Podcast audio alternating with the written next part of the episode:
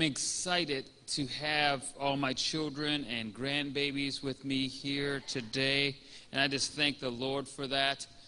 And um, I don't want to put them on the spot, but I'm going to put them on the spot. I just, if they would just stand and just uh, face the congregation, um, we, folks here, this is a real miracle right here. My daughter uh, hemorrhaged, lost uh, nearly five liters of blood, was rushed into ICU. The baby was separated at one time and had to go with daddy to Saginaw.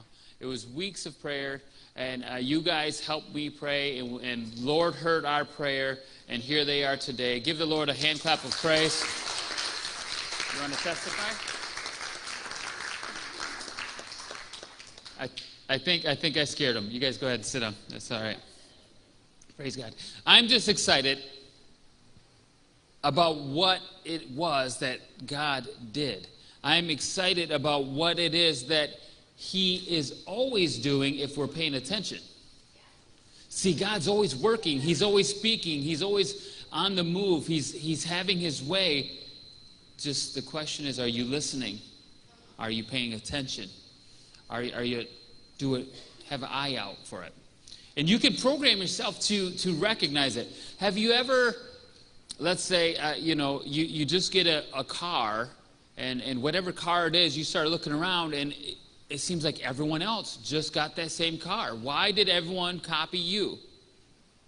Everyone else is driving the same thing you drive, or a new pair of shoes, and everyone else has those shoes. Whatever it is, that's called your reticular activator. It's in your mind, and once it's clued in on something, it recognizes it. Have you taught your mind to recognize the hand of God? If not, you can. Get in His Word. And when you do see something miraculous happen, even if it's a, a, breeze in the way, in the, the branches and the trees and the leaves are waving praises to the Lord, you can stop and recognize it. David did in his Psalms. Why not you and I? When you begin to do those things, and thank God when you see something beautiful, a bird uh, perched on a branch, and thank you, wow, Lord, that's beautiful. A sunny day, and you're feeling good, and the weather is nice. Thank you, Lord, for this beautiful day. When you start to do those things, you begin to recognize the hand of God moving in your life. Read, read the psalmist David. He was called a man after God's own heart. Why? He praised the Lord often. He recognized the hand of God moving all throughout his life. Today, I want to talk to the fathers. I want to encourage you. I want to challenge you. And I want to let you know uh, some, some things. And uh, you're needed. You're needed. Title of my message today, if there was one, is Godly Father.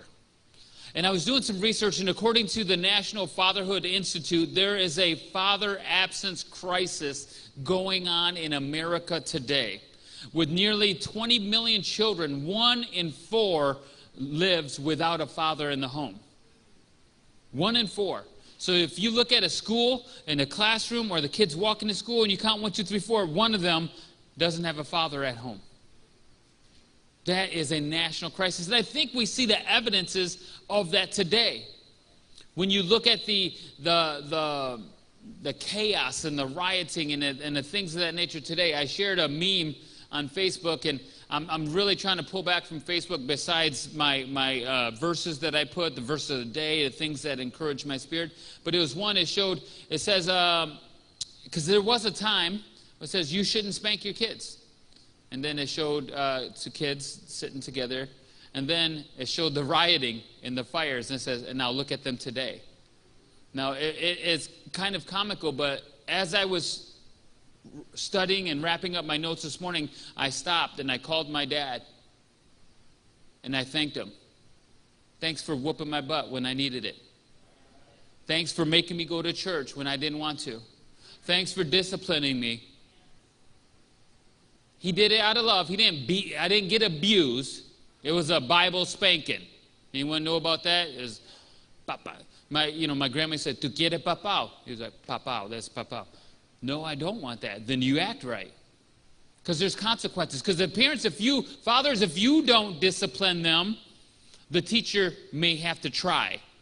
And if the teacher can't, then the boss might. And if the boss can't, then perhaps the, the officers will. At some point, there's going to be consequences. And even if it doesn't get to that point, they got to meet a just God. There's going to be consequences at some point for all of our actions. So this is what the scriptures tells us. One thing, you know, husbands, uh, fathers, this is what I want to let you know, and it's Ephesians 5. It says that the father is the head of the house, like Christ is the head of the church. And it goes on to say in verse 25, husbands, love your wives and your house, like Jesus loved his church, who gave his life for the church. Are you one to give your life for your spouse and your children? It may not mean literal life and death, you have no more pulse, but it might mean your hobbies so you can spend more time with them. It might be your recreation so you can spend more time with them. It might be some things that you have got to have delayed gratification so that you can meet the needs of your household. Because when I read the scriptures in Proverbs 22, verse 6, it says, Train up a child in the way they should go, and when they are old, they will not depart from it. There are so many parents and grandparents right now holding on to this verse, but the verse only applies if you train them up. When I think of training, I think of athletes or, or, or weightlifters or boxers and, and, and all these different things. And they go through things to uh, discipline their bodies. And sometimes it is painful. You don't want to do those things, but you want the results that it will provide. See, we don't want to, uh, sometimes, uh, you know, when I heard my father first tell me, this is going to hurt me more than it hurts you, I'm like, yeah, right. Let me get the belt. Didn't work that way, but what he was saying is, I know this is going to bring you pain, but if I don't correct this now, it's going to be worse later. And I don't want to do it, but I know it's the right thing to do, so I'm going to do it. And then it then sat me down afterwards after I threw my fit, and the tears were drying up, and says, Do you know why this happened? And we had a conversation. He didn't just whoop my butt and send me off, and I didn't know why that happened. No, I understood clearly. I was warned. Don't do that. I did it anyway. That means I defied authority. Let me talk to you, fathers, about this. You are the authority in your house, you and your wife. If, they, if you let them defy you, they will think that they can defy the Father, the godly Father, which isn't good. If they think they can go against what your word is, they think they can go against what His word says. And he's a just and fair God. He's loving, but he's just. And he said in his word, a time is coming and is already appointed that every knee will bow, every tongue will confess that he is Lord. I'd rather do it now, voluntarily, out of, out of a loving relationship, than be forced to later. Train up the child the way she should go. See, right now, folks, uh, parents and, and fathers uh, specifically, uh, this isn't the time where you are to be their friend. That time will come, but while you're still in the training, when I was training in boxing or in football, the coach wasn't my friend. He had to tell me, he had to correct me, he had to push me harder, he had to train me, tell me what I needed to do. Calisthenics, no one likes calisthenics. No one likes getting in shape, running the laps, doing the sprints, one more rep, one more set, push harder, add more weight, do the stuff. It's painful but you're stronger because of it. You'll be more effective as a result of it. Fathers, you're the same with your, with your children. You're not their friend where it's a, it's it's this this. You can be their friend later. You got to. We need fathers, not friends. We need godly fathers in our house. Doesn't mean you can't be friendly and loving? Absolutely, you can. But later, now when you know i'm still raising some and, and i got some older ones and now he comes to me hey dad i need some advice now I can be that fatherly friend. Now we can talk. Hey, I'm going through this. So, yeah, son, I did that. I had to go through that before. Now we can have a different conversation. The training's kind of done already. Now it's conver- conversation, more friendship. It's not always easy and pleasant experience. However, in the end, you'll be thankful for doing it. Paul says, I train my body like an athlete. I run the race like I want to win the race. Do you want your children to win? Then be the coach that their coaches are in their athletic things, fields, and everything else. Be that to them now. Here's the interesting thing in, in my research, when I was reading the statistics, it, they are amazing what they, what they found with fatherless homes. And I dealt with some of this, and a lot of you may not know. Up until I was 11 years old, um, there was no father in my home. Um, just brief testimony. It's, it's you know, I didn't, I, was born into it. I had no choice. But uh, my father was, uh, he had some addiction issues. And part of those addiction issues to support the habit, he dealt. And our house got raided. I was a baby, I don't know, it was before then, before I could recollect anything. And, and in the course of things, they told my mom, if we come back to this house again and you're here, we're, CPS is going to take your children. She left my father because he couldn't kick the habit. He was in and out of jail most of my life. I didn't really know him, and when I did visit him, it was at the jail or at Jackson State Penitentiary. It's an awful thing for a kid to go through the barbed wire and all the different things and see all the different characters that are in the jail, and, and people are coming by. He said, Son, don't make eye contact. Don't look at this guy. Don't go over there. Don't do this. Stay over here. So, those were my memories of visiting my father until he got released. Uh, uh, he got sentenced to life for a third strike violation at Jackson, but they let him out after uh, seven years. He was a, a, trustee, an old man, and he was sick. I think that's why they let him out. Um, but he died uh, my sophomore year. He was 50 years old. And I got to know him the most those last two weeks because I knew he, where he was, and he wasn't going anywhere. He was in the hospital. And three days before he passed away, he did give his life to the Lord. And I thank God for that. But going back, my mom had the fortunate blessing of marrying a godly man, a widower, when I was 11 years old.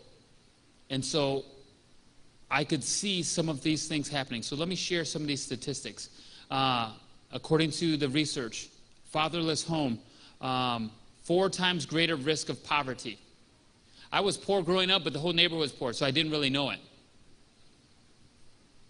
More likely to have behavioral problems. Yeah, I did, but my mom signed me up for the Young Marines and would tell my drill sergeant when I got in trouble at school, and they, they took care of it. She, she inserted coaches and, and, and men, strong men in my life. So if I come across harsh sometimes, it was my mentors growing up were coaches and drill sergeants. That's who taught me how to be a man in the early days, and my uncles, and they were all tough guys. So it's not that I, I, I mean to be a jerk. I'm doing what I was taught to do. I'm getting better. I'm getting more loving, guys. Be patient with me. God's not done with me yet. Here's the other thing mom and child health, two times greater risk of infant mortality. Uh, mortality. Incarceration is more likely to go to prison. Crime, more likely to commit a crime. Teen pregnancy, seven times more likely to become uh, a, a teen mom. Child abuse is more likely to face abuse and neglect.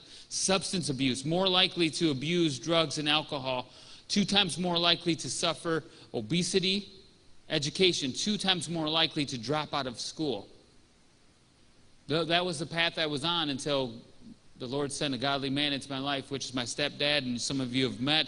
I call him dad. He raised me, he disciplined me. He, he did, as a stepdad, he did whoop my butt.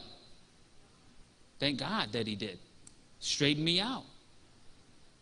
Took some work. And I thanked him this morning. I, and I, was almost brought to tears, and I think he was too, because he starts cracking jokes when he gets nervous and tearful. And, and uh, I was like, thank you. I know it probably wasn't difficult. Or excuse me, I know it was difficult. I know it wasn't probably wasn't easy because this wasn't your kid, and and you know uh, you got the, the split homes. Don't discipline my child. No, no, no, no. My, they didn't do that. We're a family. This is your son now. Those are my kids now. And he disciplined me like he was his own. I thank God for that. Because had he not, I probably wouldn't be here today serving the Lord and bringing you a message that's challenging and hopefully encouraging as well. Godly fathers, we need you. The world needs you. The world needs fathers in the home, but more important than that, we need godly fathers to bring them up rightly and justly in love, grace, and mercy. Fathers, we need you not only to be in the home, but to be active participants in your church family and raising them up in the fear and admiration of the Lord. Father. This is what Malachi 4 6 says. And I shall turn the heart of the fathers to the children, and the heart of the children to the father. Now here's the warning lest I come and smite the earth with a curse. Didn't know that was in the Bible, did you? What it's saying is what happens when the hearts of the fathers aren't for the children. Do you say we would we might be living some of that today? We got a bunch of adolescents running around who were never taught discipline, who were never loved by, by a, a strong, godly man. And it's chaos. They're acting like they've never had a whooping in their life. You see it out there. I, you guys smile at me if you get it. Can I get an amen? Or, or am I just making stuff up? You guys see it, right?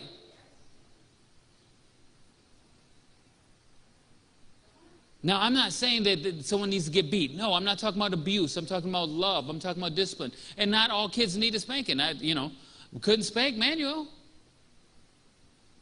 But we can talk to him sternly and give him a timeout, and that worked. Whatever it is that works for you, figure that out, but it's got to be consistent, it's got to be in love, and you got to teach them a lesson. Here's what Scripture tells us in 1 Timothy 5 8. This is talking about the responsibility of a father. See, we got too many guys out there who are just planting seeds and not taking care of their offspring. I'm trying to keep it PG. You guys get what I'm saying, right? Okay. But if anyone does not provide for his own, especially those of his household, he is denied the faith and is worse than an unbeliever. Where do unbelievers go? Hell. I don't know how you can get worse than that. But this is what the Scripture say. This isn't Pastor Felix saying. Is the verse up there? You guys can see it, right? You can read it. So I know some of you don't believe me sometimes, and you look on your phone anyway. Go ahead, look it up. There's Bibles in the in, in on your phone app. Look it up. This is what it says. If you don't take care of your own seed, you're not taking care of your own offspring. It says your, right, your extended family, and then it says specifically those of your own household, then you're worse than someone who is going to hell. That's pretty strong words. And it's not mine. Don't kill the messenger. Don't shoot the messenger. I'm just trying to say, we, you have a responsibility to take care of what's yours. And I know many of you do. I'm not talking specifically about yous out there, but anyone who's watching, if you're out there and you haven't been taking care of your own, there is a consequence that is going to come to you. But there is time now. You can repent of your lifestyle, you can repent of your ways. Take a break, relax, breathe, and start being responsible for your actions. They come back to you. Responsibility. And as you are responsible for your own, you're teaching them so when they get older, they too will be responsible. That's part of the training process. You see, we had my, my grandbaby up here, and some of you are like, oh, that's not very professional. That's training up a child in the way they should go. If we can't train them in church, where, where are we going to allow them? Where are they going to learn? we can't put up with their ruckus and their tearing stuff up and just being babies, and I'd rather deal with it now than them tearing stuff up in the world, and I got to go visit them in jail. Right? I don't care what, what family you come from, rich or poor, black or white, Cuban and Asian, I don't matter. We've all dealt with unruly kids and know the consequences. It strikes every culture, every community, every class. We need responsible fathers. We need you to stand up. And those of you who are already doing the job, your job's not done. When we read in scriptures, we see the roles of grandfathers. It's because it's a legacy. I know some of you young dads out there, you don't like to hear it, but it says, I am the God of Abraham, Isaac, and Jacob. There was a legacy. They didn't separate them. They didn't go off on their own and it's, oh, that's just Isaac over there, that's Jacob over there. Abraham, Isaac, and Jacob. There was a legacy. You don't believe that uh, the father wasn't teaching the grandchildren when they were there in the tent with him? You don't think that they were sharing lessons? When he was too old to go out in the fields and he sent his 12 sons, you don't think Jacob had the grandkids and he was teaching them? This is what God did for me over here at the Jordan. This is what God did for us. He provided us a well in the desert. This is what the Lord, there's a role to play. Your job's not done. You, can, you grandparents, keep praying, keep pushing. I know you are, Brother Al. We were praying Wednesday night for them grandbabies. Praise God. We won't stop. We won't stop. Here's what I want to share with you. I, there's some characters I love in the Bible. Peter, I like Peter, the Apostle Peter. He was a loudmouth, a little brash, made some mistakes, but I identify with him a lot. And if God can use Peter, the brash, loudmouth fisherman, rough around the edges, he can use me. Ident- I want to encourage you identify with some character in Scripture and read how God used them. They all had some problems. They all had some challenges. But in their problems, in their challenges, in their struggles, God showed himself to be faithful. And God's shown himself to be faithful in my life, and he'll do it in yours as well. And Joshua said, I like Joshua and Caleb. They're both, they were the two uh, Israelites uh, when the children of Israel were wandering the desert and they came to the land of Canaan, they sent 12 spies into the land of Canaan, and there was giants in the land. And something was going on there and manipulating the food. They had grapes so big, it took two guys carrying it on a pole, a cluster of grapes that big. They said, We look like grasshoppers in their sight. They were so afraid, but two of them said, We can do it. Those are the kind of guys I want on my team. Even though they're bigger and stronger on the other side, even though it looks like they might win, uh, I don't know. I think we can do it. What do you think? Yeah, we can do it. Come on. I'm not saying I want to go alone, but I'm saying hey, they had Joshua and Caleb. They said, We can do it. Long story short, we come to the spot where the children of Israel have conquered the land and they're starting to divide it up. They're starting to go their own ways. And this is what Joshua says. Joshua 24, verse 15. And if it seems evil to you to serve the Lord, choose for yourself this day who you will serve. You're serving something. It might be a hobby, it might be a sport, it might be uh, uh, your work, your career. What gets the lion's share of your attention, your emotions, your, your finances? What gets it? Is it the Lord? Are you trying to advance the kingdom? Are you trying to help uh, the community? What, what is it that you're serving? You're serving something whether you realize it or not. But Joshua says, But as for me in my house, we will serve the Lord.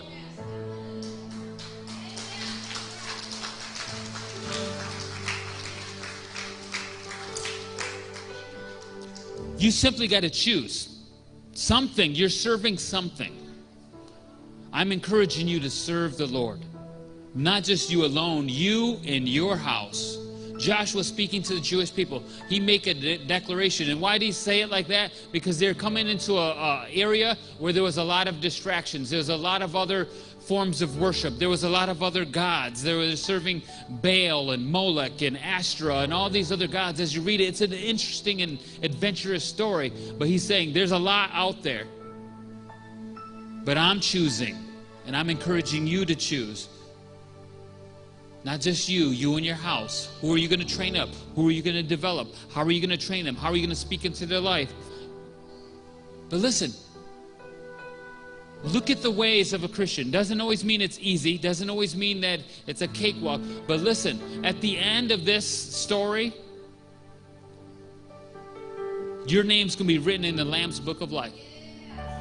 You're going to stand before the heavenly gates and you're going to hear, Well done, my good and faithful servant.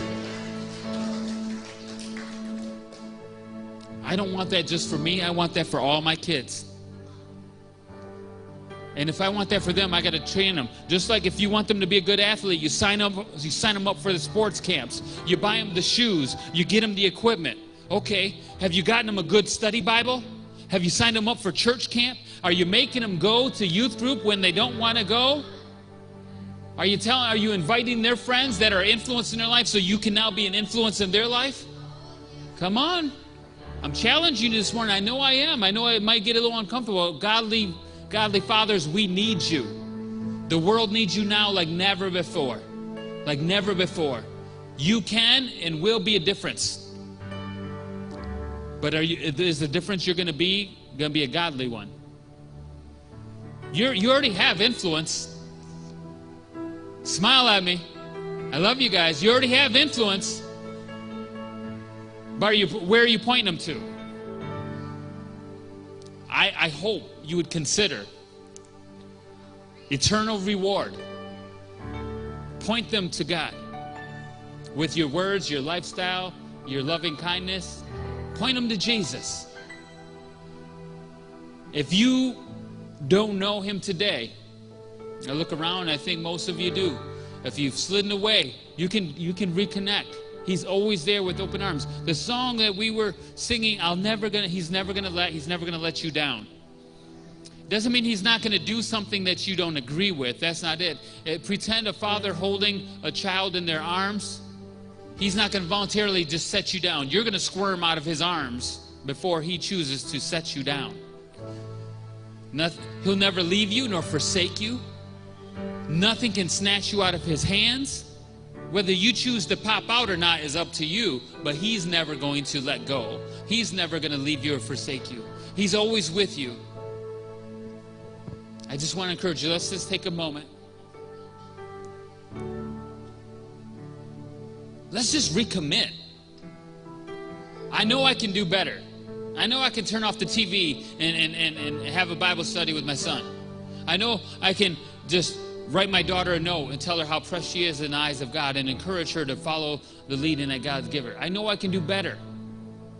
I stand before you as a transparent man uh, whose role in this church happens to be pastor saying, uh, exposing some weaknesses that I know I can get better. If I can get better, I know you can too.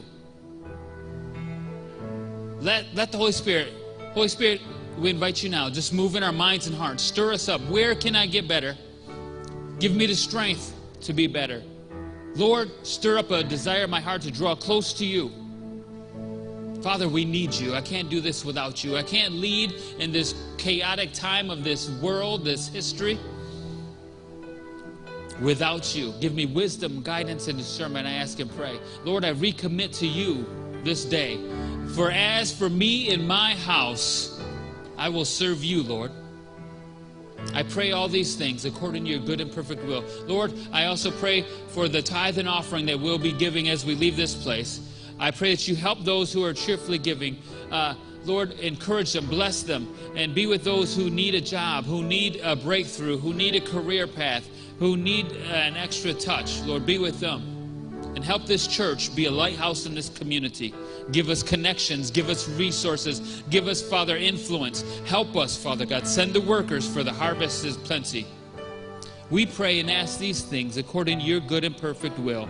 And the church of God said, Amen. Amen and amen.